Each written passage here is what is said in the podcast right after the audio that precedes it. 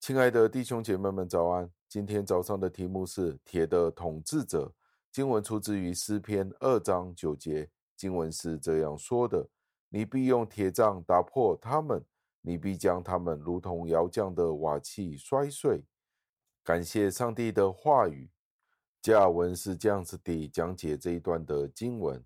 他说：“基督是拥有极大的能力，即使是那些反对他权威的人。”拒绝他的人都将会有一天被基督所顺服，被基督所统治。在诗篇的第二篇的第九节里面暗示了每一个人要自愿地去顺服耶稣基督的恶，许多人却是顽梗叛逆的。对这些人，上帝会用武力去制服和强逼他们去服从耶稣基督。当人在耶稣基督掌权的日子，他们会甘愿地奔向耶稣基督，并且表明他们的顺服，表明他们愿意做耶稣基督的臣民们。大卫便说道：“上帝的国和荣耀便显而易见了，但是会有更多的人摒弃上帝的国度，他们都会用暴力起来反抗这位君王。所以诗篇的作者便说。”这位君王将会证明他自己是比这些的反对者更加的优胜。上帝在战争当中展现出了这种不可征服的力量，主要是体现在大卫的身上。大卫用武力征服了，并且推翻了许多的敌人。但是这个预言在耶稣基督的身上可以看到更大的明证。耶稣基督既然不会用刀与枪，却是用他口里的气，将他的敌人们彻底地毁灭。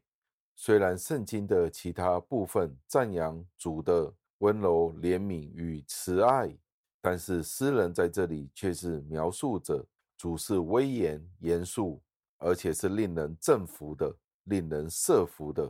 但是他那严厉可怕的主权摆在我们的面前，却是要让他的敌人们惊慌失措。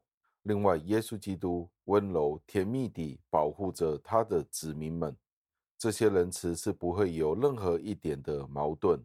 那位对他的羊群们有温柔爱心的牧羊人，也都必须严厉地对待那些野兽，使得他的羊群们脱离那些残酷。上帝就必须有效地抑制那些野兽。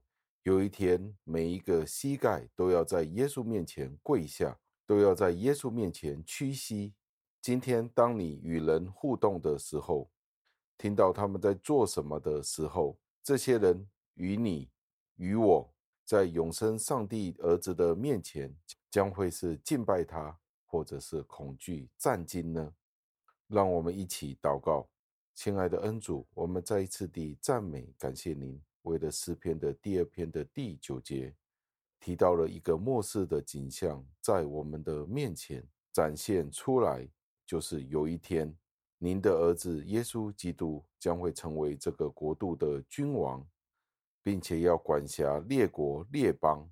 我们那个时候就会去到他的审判台前，无论是信的或者不信的，在耶稣面前展现我们一生的工作。一生的为人，我们要再一次地恐惧战惊，因为您的话语安定在天，永不动摇。求您叫我们今天在您面前思考，我们今天是何等样的人？是恐惧战惊地侍奉着您，或者是抵挡着您呢？求您垂听我们的祷告，赞美感谢您，是奉我主耶稣基督得胜的尊名求的，阿门。